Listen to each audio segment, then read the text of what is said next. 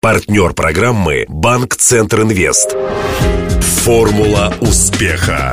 Здравствуйте! У микрофона Денис Малышев, и это программа «Формула успеха». Радио Ростова готовит ее совместно с Ассоциацией выпускников ЮФУ по случаю столетия вуза. В нашу студию приходят выдающиеся политики, бизнесмены, ученые, артисты и спортсмены, кто когда-то учился в одном из вузов, объединившихся в ЮФУ. Они вспоминают альма-матер и делятся опытом. Сегодня мой гость – театральный режиссер Кирилл Серебренников. Для справки. Кирилл Серебренников родился в семье хирурга и учительницы литературы. Окончил с золотой медалью школу, затем с красным дипломом физфак РГУ в 92 году. Еще будучи школьником, поставил первый спектакль. В университете занимался режиссурой в любительской студии 69. С 90 -го года на профессиональной сцене. За 7 лет выпустил 10 спектаклей во всех театрах Ростова. Одновременно снимал для областного телевидения программы, фильмы и ролики. В нулевых Кирилл уже сотрудничает с федеральными телеканалами и снимает большое кино. В 2008-м Серебренников набрал экспериментальный актерско-режиссерский курс в школе-студии МХАТ. Из него впоследствии была сформирована знаменитая седьмая студия. А три года назад режиссера назначили худруком Московского драмтеатра имени Гоголя. За штатную, потерявшую зрителя площадку, ростовчанин переформатировал и превратил в молодежный Гоголь-центр с современным репертуаром, кинопоказами, открытыми лекциями и дискуссиями.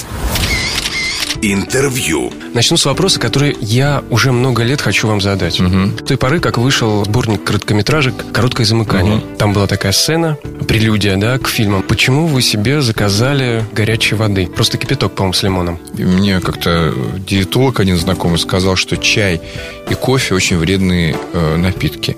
И я э, стал употреблять только воду горячую, теплую или холодную, вот с лимоном, и все. Давно так уже? Много лет, да. Но в Ростове-то вы как раз, э, когда работали над трубой, когда ставили Да, я пил и ел, в принципе, все. и делали все, что хотели. Вообще все, что хотел. А Мне недавно рассказали еще одну забавную историю а, с вашим участием. Был у нас а, Виталий Соловьев, Мгм. такой ваш Мгм. а, приятель со Да-да-да, школы. очень Так он хороший. рассказал, что вы, будучи комсомольцами, входили чуть ли не в школьную ОПГ. Это правда.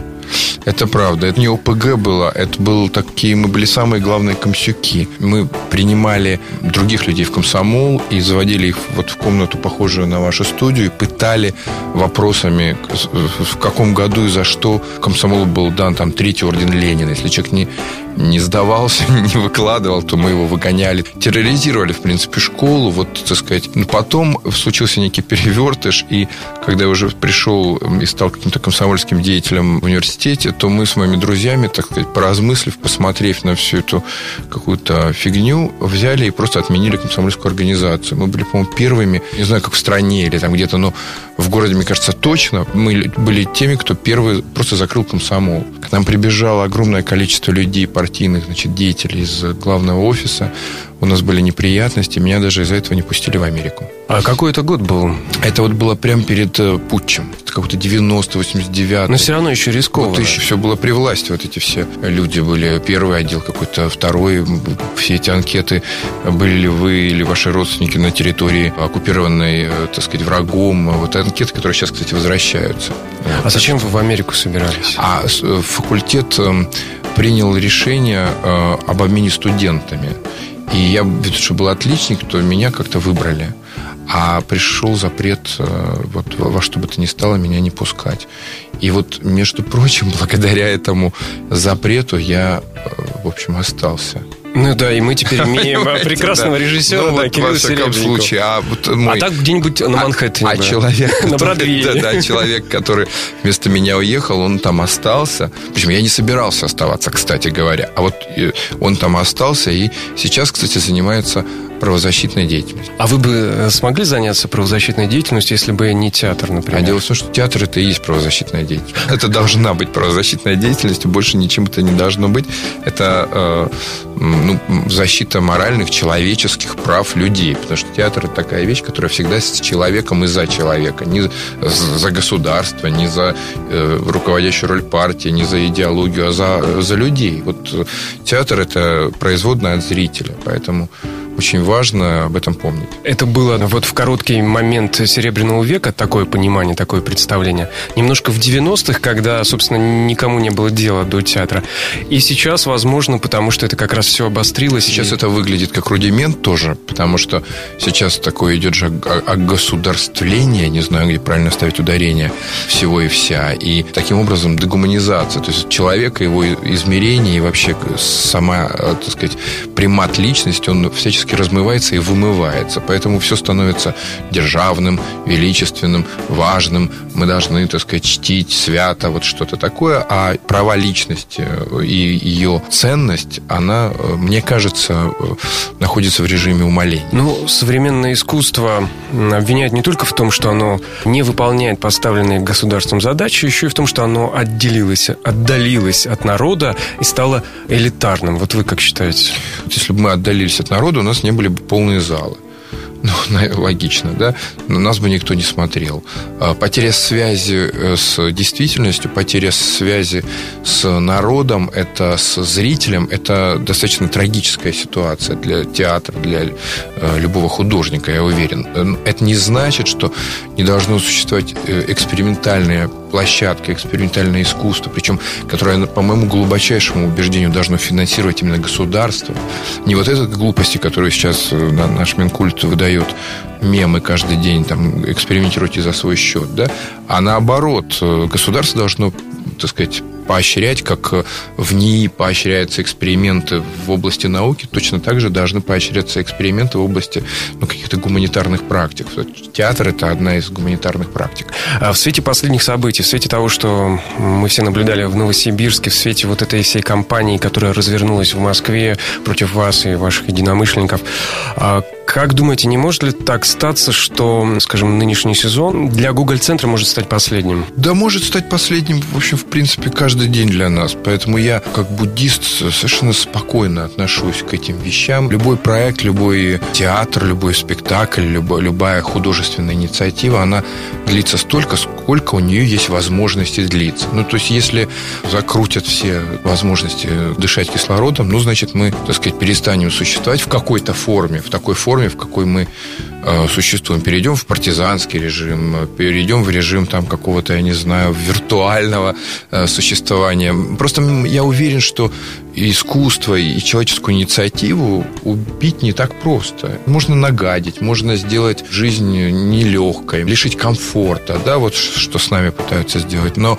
окей, но те люди, которые хотят по-настоящему заниматься честным театром или честным вообще искусством, они все равно останутся. И неужели не будет жалко всех этих потраченных лет?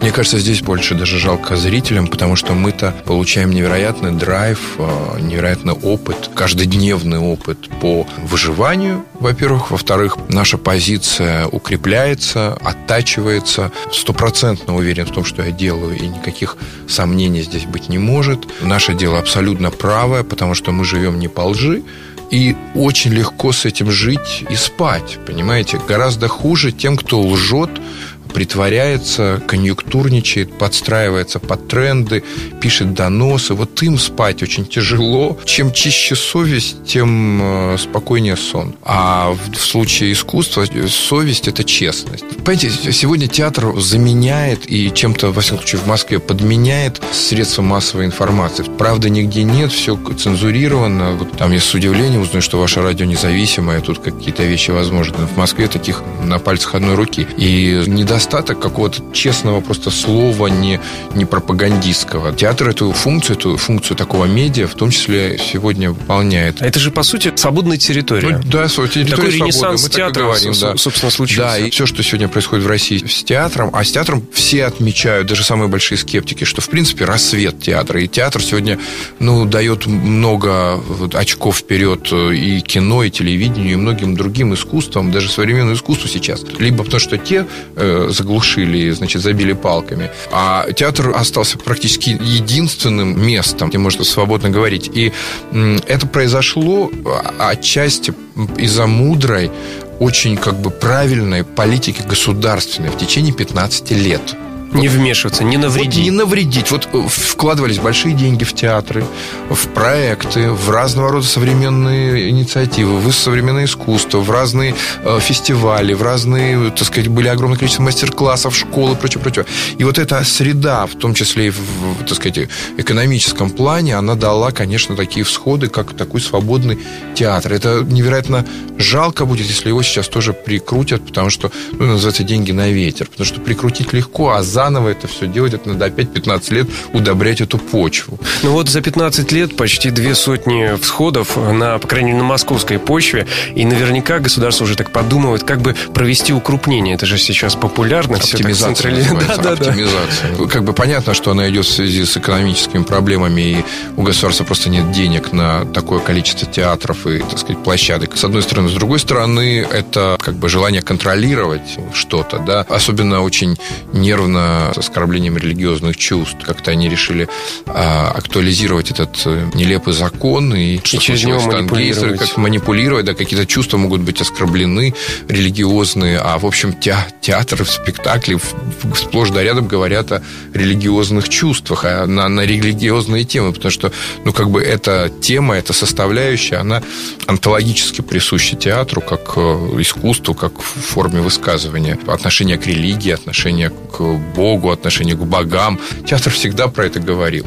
Но он всегда говорил про важные вопросы. Да, а да. это краеугольный Это краеугольный вопрос. вопрос. Кто-нибудь будет ставить какого-нибудь царя Эдипа, и кто-нибудь может счесть его богохульственным, оскорбительным. Да. Там. Мне кажется, вы все это уже испытали, еще будучи в университете, когда вот тоже ставили постановки. Тогда ведь тоже было, наверное, что-то вроде цензуры, да? Не а было. Это было время без цензуры, когда можно было закрыть, и говорю, комсомол, и тебе за это... Максимум в Америку не пустят. Максимум в Америку не пустят. Это было время невероятной свободы, невероятного открытого творчества людей, минимального количества злодеяний и лжи в человеческом, вот, так сказать, каком-то общежитии. Несмотря на то, что 90-е годы, лихие, там и все, да, бандиты. Но вот клянусь, сейчас я вспоминаю эти годы как одну из самых светлых и э, невероятных страниц собственной жизни. Я э, про убийства и переделы э, нефтяного бизнеса ничего не знал. У меня были первые любови, первые спектакли, первые какие-то фестивали «Весна», значит, в Ростовском государственном университете, из которых вышло большое количество юмористов, артистов, режиссеров, писателей, драматургов и прочее, прочее, прочее, прочее. Это были очень свободные годы, либеральные, свободные, э, либеральные в хоро... вообще во всех смыслах. Я вообще это слово очень люблю, все время повторяю, категорически против его такой негативной коннотации, которая к нему значит, переросла. Вот, поэтому университет для меня ассоциируется только со словом «свобода» и вольный такой свободный воздух. А ты вступил в ассоциацию выпускников ЮФУ? Звони прямо сейчас. 218 40 31. Напомню, героем «Формулы успеха» сегодня стал театральный режиссер Кирилл Серебренников. Беседовал с гостем Денис Малышев, помогали в создании программы Глеб Диденко, Александр Стильный и Александр Попов. До встречи завтра в это же время. Формула успеха. Партнер программы Банк Центр Инвест. На поле выходит малый бизнес Юга России. Сегодня он играет против сборной мира. У ворот опасная финансовая ситуация. Удар еще удар. Да, бизнесу грозят тяжелые времена. Все замерли в ожидании. И кредиты банка Центр Инвест отразили удар по бизнесу. И предприниматели сразу переходят в контратаку. Идет активное завоевание рынка. Вперед! Гол! Кредиты банка Центр Инвест для малого бизнеса помогают победить. Узнайте о ваших преимуществах по телефону 23030 или в ближайшем к вам офисе банка. ОАО КБ Центр Инвест. Реклама.